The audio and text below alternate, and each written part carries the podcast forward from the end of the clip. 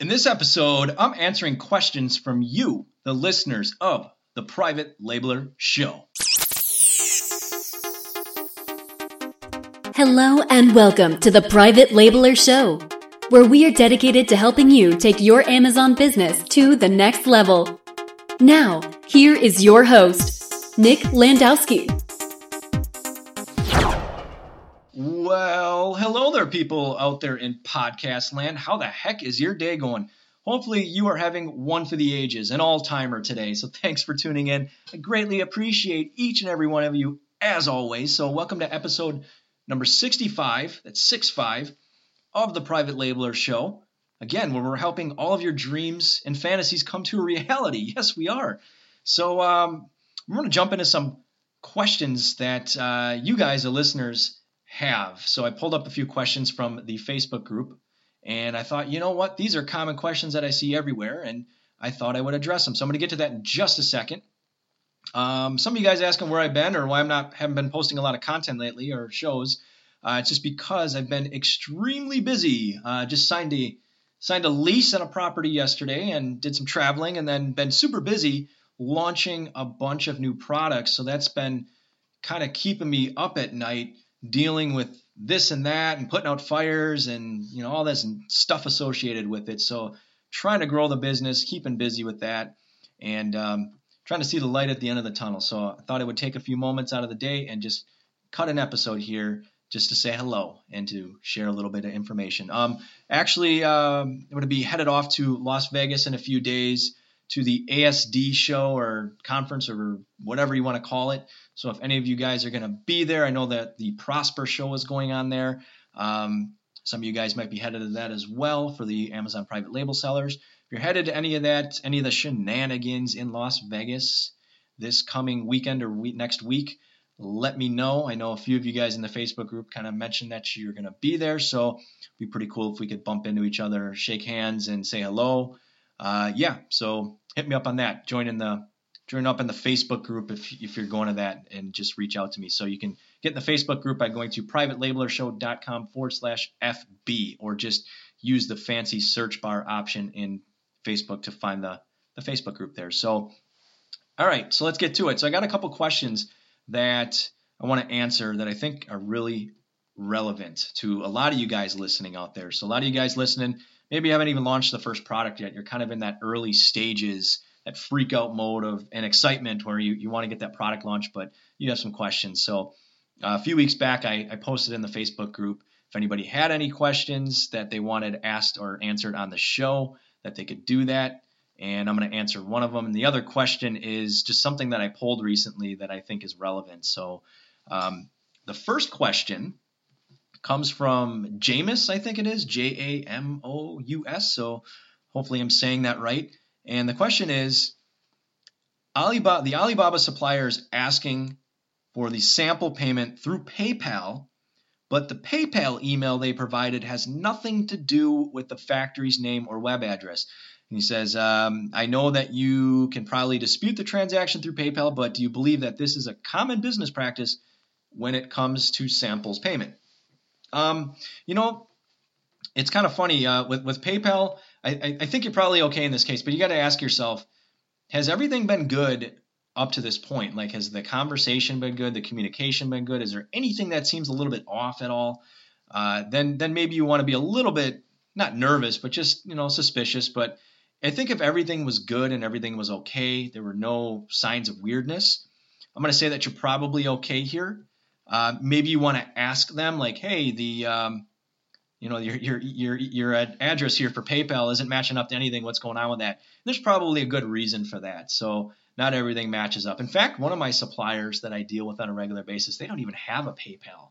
They don't even have that. So if I want to send them a couple of bucks and not do it through a wire transfer, I have to do it through Western Union. Yeah, it's kind of weird. Even though I tell them you should, you guys should really get a PayPal. It's you know it's kind of time.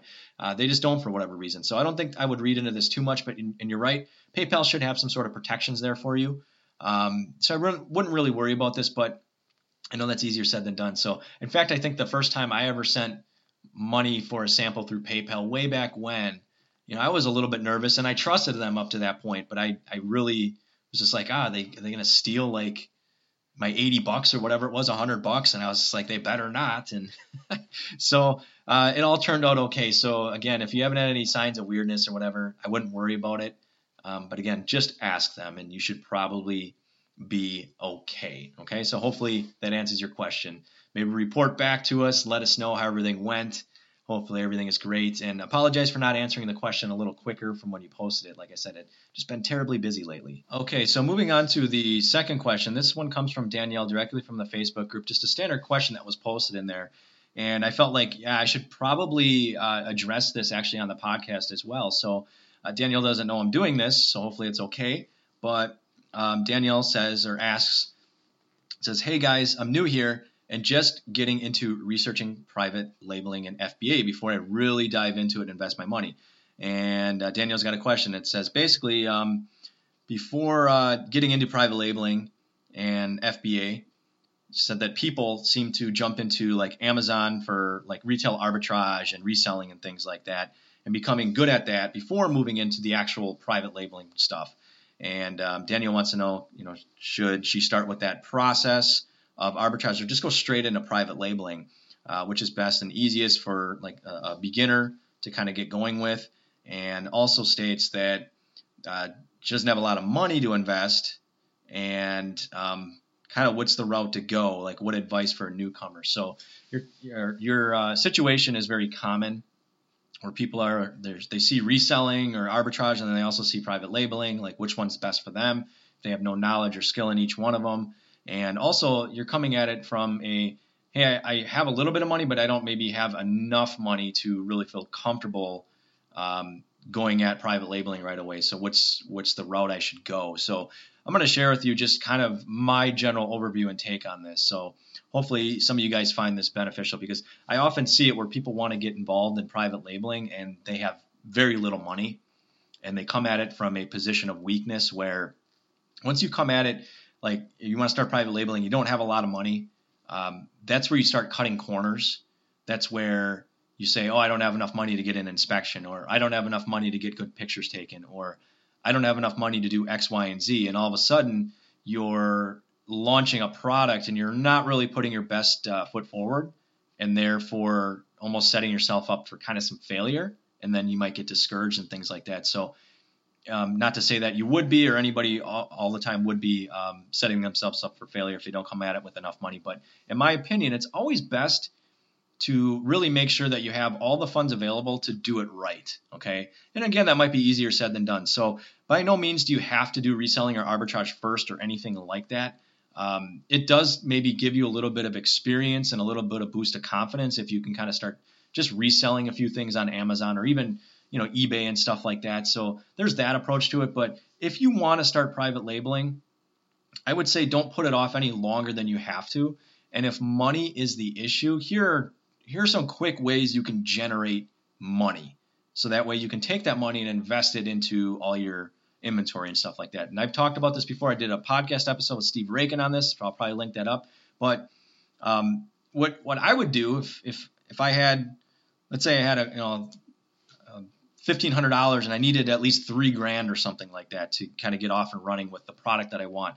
What I would probably do if I had no experience or whatever is I would first look at the things around my house that I could resell maybe not on Amazon, or maybe it's just Facebook Marketplace as an example. That's a cool, easy way to make some quick money.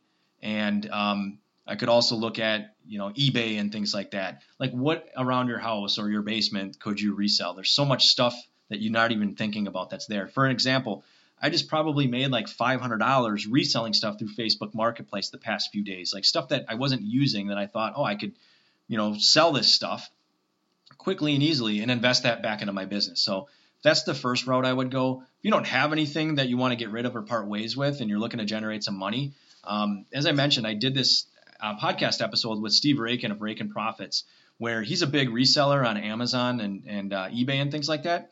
So he kind of mentioned and gave the advice of for people like yourself to go to uh, rummage sales or garage sales. And again, it's going to be springtime pretty soon, so some rummage sales going to be happening. Um, go to these rummage sales and just find products that you know that you could sell or resell on Amazon or eBay or whatever and make some money because it's going to give you the confidence and it's going to give you the drive that you're taking action and push you forward. Okay. And you're going to make money so that you can take that money and, and put it in your you know savings account or whatever so that when you're ready to jump when you have enough money to actually commit to your first product and things like that so i think uh, the example we were talking a lot about was reselling um, old college textbooks or just books in general and things like that. So there's a huge market for that. So maybe uh, a lot of you guys listening to this might be younger, maybe in your 20s, and you just got out of college, or maybe a, a brother or sister just recently got out of college. I guarantee you they probably have a lot of textbooks that are just sitting around that you could be making money from. So books could be a quick way to. Uh, I don't know the rules on Amazon right now for books or anything like that, so don't don't uh, think that you can just start reselling books without any um, clearance or anything like that. I don't know. They might have some restrictions on that by now. Who knows? But that's just an idea that you could use. And um, maybe you, at your parents' house in their basement, they have um, a bunch of cool stuff or a bunch of old college textbooks. Like as an example, I think my mom told me fairly recently. She's like, "Oh yeah, we just went to Goodwill and donated all this stuff and all these old college textbooks from uh, from one of my brothers and things like that."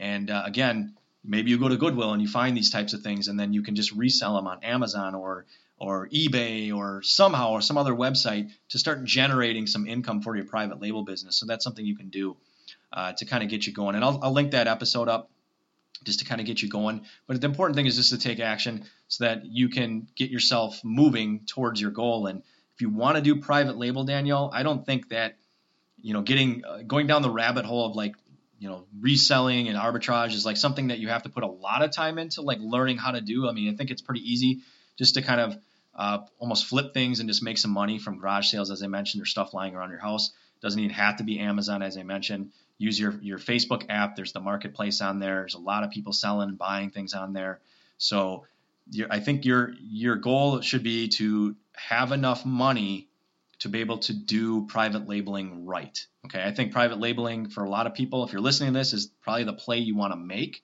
Okay, you're definitely right about getting some experience with arbitrage or whatever, and that that's going to help. But I wouldn't really put off anything longer than you have to and start learning all about that world, and, and then all of a sudden you got to learn all about private labeling. And I wouldn't mix that really any more than I had to, in my opinion. Okay, not saying don't. I'm just saying if you want to do private labeling, just figure out how to get the funds to do that. And maybe maybe you have a friend or family member that um, could uh, you know invest some money with you in your business idea or your product's idea. Who knows, right? I know it's kind of nerve wracking to ask people that stuff, but you have to ask yourself, how bad do you want it? You know, how bad do you want to get started? So, um, in my opinion, go all in on the private labeling. I think there's much better upside to that long term than anything else. So, where you can build a real business or a real brand, and um, yeah, kind of go from there. So hopefully that kind of answers your question. I know I could definitely go down a lot more, uh, you know, do's and don'ts when it comes to this, but like I said, I'll, I'll just link up that episode. So if you do want to just start making, generating some quick cash, there's so many different ways of doing that with reselling and, and as I mentioned, just like books as an example. So I'll link that up with that podcast episode with Steve Raiken. It was a, it was a pretty cool episode. So I was really excited about it. And like I said, it's a little bit older, so maybe you uh, haven't dug in, you know, the archives or whatever to find it. So check that out. So that that about does it, guys. Um, just two questions, and if you guys got a, a, question you want me to answer on a future podcast, you can go right to privatelabelershow.com forward slash ask.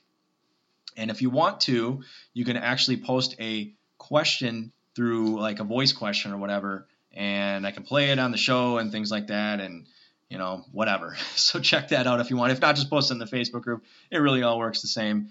Um, also, too, uh, thank you to everybody that recently left reviews on iTunes. Uh, I think I'm up to a whopping 35 now, so I'm actually pretty excited about that. So I want to get up to 50. So if you guys are listening and you haven't left that review yet, please do me a huge solid. If you're on iTunes, cool. If you're on Stitcher, cool. If you're on Podbean, awesome. Whatever you're on, uh, drop me a quick review and rating or whatever. Again, I would love you for that. I just want to get up to 50 iTunes reviews so I can feel like accomplished, and maybe I'll give myself like a trophy or something like that, or a participation ribbon or something, or whatever. It'd just be kind of cool to, to get up there. So, again, thank you to everybody that recently left reviews. So that about does it, guys. Um, short and sweet. I will talk to you very soon. Take care.